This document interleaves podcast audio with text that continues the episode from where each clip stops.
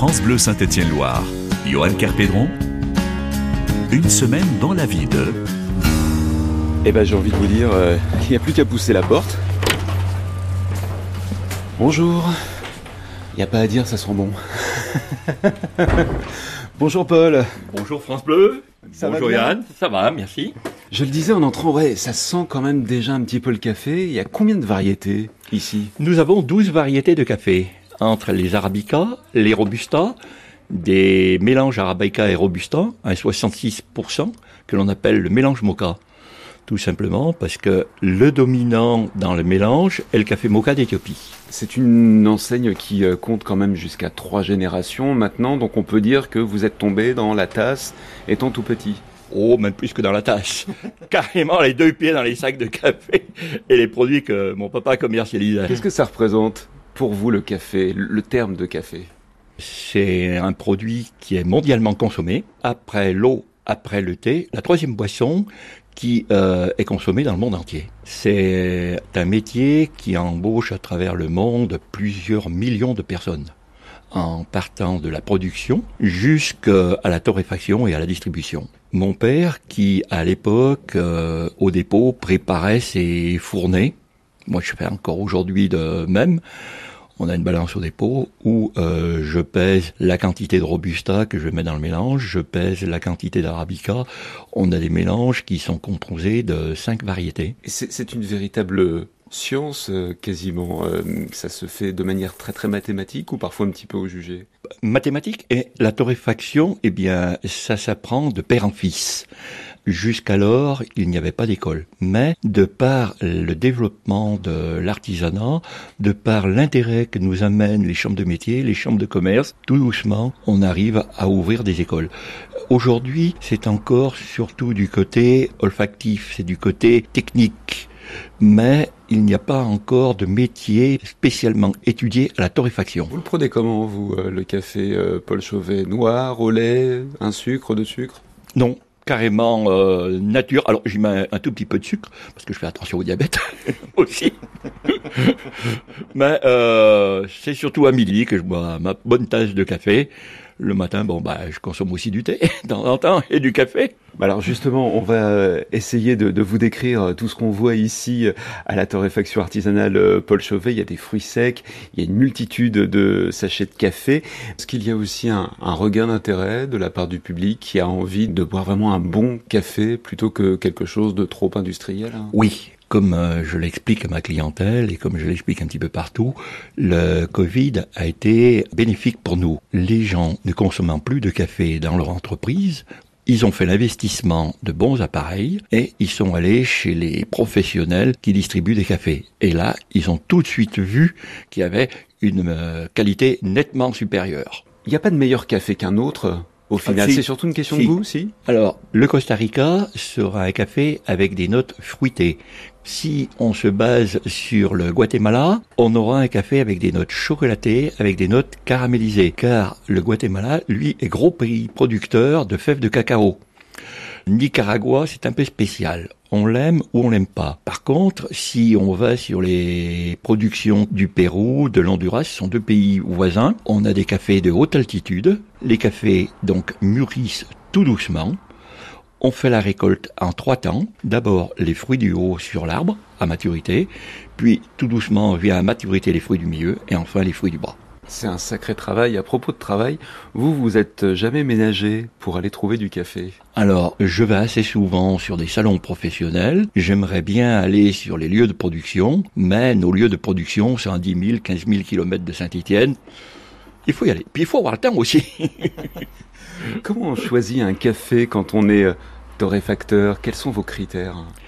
Eh bien, nous recevons de la part de nos producteurs, importateurs, des fiches techniques. euh, et puis, c'est aussi par le fait d'avoir essayé des mélanges. Mon père a créé un mélange dans les années 70 qui est toujours bien d'actualité aujourd'hui. C'est le Grand Nectar. On met cinq variétés d'arabica. La seule différence, c'est qu'autrefois, mon père mettait des cafés de Haïti. Haïti, enseveli sous des tonnes de roches volcaniques, on a remplacé le Haïti par le Guatemala, qui a à peu près les mêmes valeurs euh, gustatives. Tout cela, ben, je l'ai appris sur le tas. Mon papa l'a appris aussi par le grand-père. La sueur du perco. Voilà. voilà, voilà. Est-ce qu'on se ferait un petit café, tiens? Allez. Allez. Quelles vont être euh, les questions que vous allez poser à un gars comme moi quand il vous dit euh, oh bah, je veux bien un petit café, mais sans plus de précision Comment ça se passe? Alors, tout d'abord, j'expliquerai à la clientèle qu'il y a les Robusta et les Arabica. Les Robusta, des cafés, comme le dit le nom, robustes, qui viennent d'Afrique. Aujourd'hui, c'est également l'Asie. C'est un café qui contient 2,30, 2,% de caféine.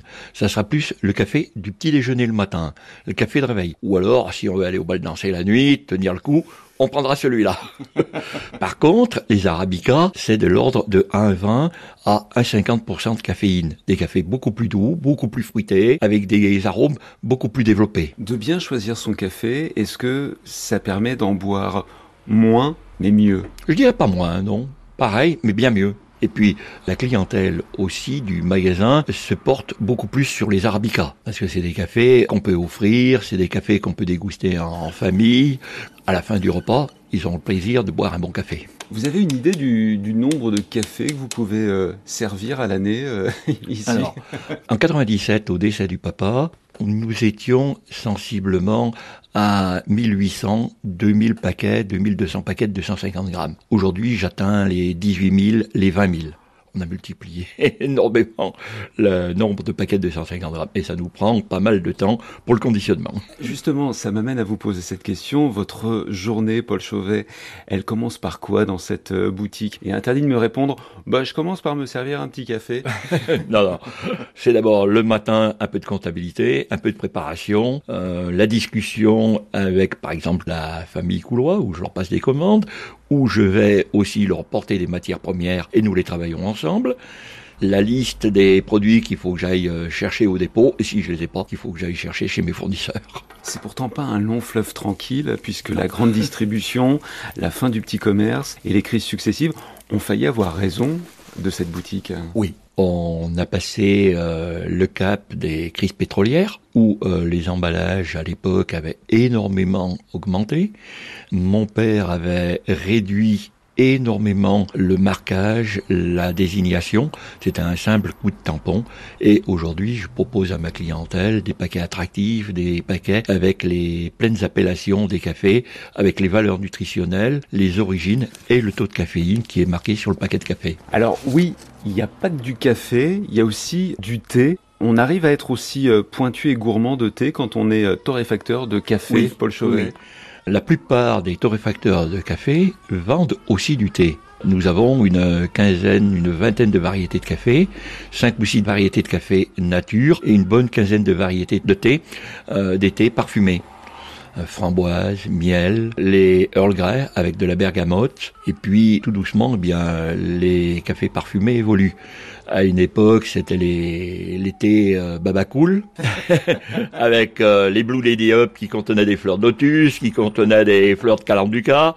Ça a été les notes euh, fruitées. On a tendance à partir euh, sur des thés mélangés entre épices et fruits. Est-ce que le thé va se garder plus longtemps que le café? Un petit peu, oui. Oui, par le fait que c'est un produit qui a été séché, tandis que le café contient des huiles et à la longue, le, café va perdre de sa saveur. Nous mettons une date sur les paquets de café de un an. Mais si vous voulez, je donnerais à ma clientèle euh, de pas aller au-delà de deux mois pour une pleine saveur. L'heure du thé, ça passe toujours par une petite friandise. Et là, vous me voyez venir, là, Paul. Clairement, les, les, délices du père Paul. C'est une initiative de votre part ou c'était un besoin aussi de diversifier votre activité Voilà, c'était un besoin donc de diversifier. C'est une de mes initiatives. Donc, je m'appelle Paul. On a baptisé la gamme Les délices du père Paul. Alors, avec le parnitariat de chez Coulois, de Fazendier Fermini, des amis de très longue date je leur amène mes matières premières, telles que les amandes, les noix de cajou, les noisettes, les raisins secs, des cubes de papaye, des cubes de noix de coco, des cranberries, et tout cela, on les couvre de chocolat. C'est des chocolats qui sont à 70% de cacao. Et enfin, nous mettons un petit peu de gomme arabique, alors pour deux raisons. Pour le rendre brillant, attrayant, et puis aussi, surtout, en été pour pas qu'ils fondent trop vite dans la main des enfants. Je pense aussi euh, à ces bâtons à la crème. Et ça, ça nous ramène à l'enfance je devrais imposer à ma clientèle de venir les chercher comme lorsqu'ils étaient habillés dans les cours d'école dans les années 60, qu'on avait tous le tablier, les filles avaient la petite robe à carreaux et également les, chaussettes qui montaient assez haut. Ça, il faudra absolument que j'arrive à ma clientèle. Vous voulez des bâtons à la crème de cette qualité-là? Venez dans les habits des années 70. Avec le débat sur le retour de l'uniforme à l'école, vous allez peut-être exaucer votre rêve. Hein oui. oui. C'est un endroit qui tiendrait presque autant euh, du musée que de la boutique, le côté poussiéreux en moins et le côté gourmand en plus. Poussiéreux, non, mais je suis allé au grenier euh, chercher des documents. Les documents, euh, comme je le mets sur mon site internet, étaient oubliés de tous, sauf des toiles d'araignée. Vous êtes très attaché à votre histoire, c'est ça aussi qui est admirable lorsqu'on passe les portes. Je suis en train tout doucement donc d'écrire un livre de temps en temps, ils sortent de sous l'oreiller. et je l'emmène avec moi sur des salons sous forme de book ou sous forme d'écrit et je le fais lire de temps en temps à des amis. Dans mon magasin, j'ai eu l'occasion de voir euh, Henri Rochatin, Henri le funambule. Nous avions une des plus grosses associations de France. Nous avions, dans les meilleures années de notre association de commerçants, notre propre chaîne de radio et notre propre chaîne de télévision. Ce qui est, ah oui, ce qui était très rare à l'époque. Et Chantal Céloron, qui est Julie la voix d'Europe 1, était ma voisine. Moi, à l'époque, j'avais 17, 18 ans, elle en avait 25, 26 ans. Elle a démarré dans nos chaînes de radio. On avait aussi Disco 1000. Disco 1000, ça a été amplifié, amplifié, et aujourd'hui, on pourrait presque dire que Disco 1000, The Voice, a démarré à Saint-Étienne. à quoi vous pensez en regardant en arrière, Paul Chauvet? Vous pensez au travail accompli? Vous pensez à votre père qui vous a transmis non plus un métier, mais une véritable passion? Ah oui, ouais. J'ai souvenir, étant euh, tout gamin, euh, des belles balades qu'on a pu faire avec mon père, des foires, des salons où j'ai appris le, métier. Et puis moi, bon, bah, à mon tour, assez souvent, je reçois des jeunes des écoles, soit par contrat, soit ils font un stage en entreprise. J'ai des jeunes qui, aujourd'hui, eh bien, ça serait moi leur élève. Tellement que j'ai réussi à les convaincre de l'enseignement que j'aurais donné. Un petit café pour la route, un dernier pour la route. Parce que j'aimerais vous poser une question.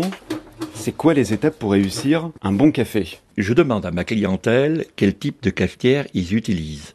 Si on part sur les cafetières classiques, le style cafetière filtre papier, filtre tissu permanent, la granulométrie chez nous correspond au numéro 3, un petit peu plus gros qu'un grain de semoule. Si par contre les gens utilisent une cafetière Bodum, ils utilisent une cafetière Melior, là ça sera moulu un peu plus gros.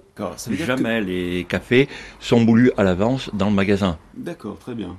Bon, donc là, vous êtes censé me demander comment vous l'aimez. Fort, pas fort, c'est un petit peu ça ah, Moi, je serais plutôt fort en arôme alors. Alors, on peut partir par exemple sur un Guatemala ou on peut partir sur un Costa Rica. Ou si vous aimez un mélange, je peux vous proposer le Grand Hectare, qui est le mélange du papa, qui est toujours euh, bien d'actualité. Oh bah, on va faire honneur au papa alors. Allez, Allez allons-y pour, euh, pour le papa.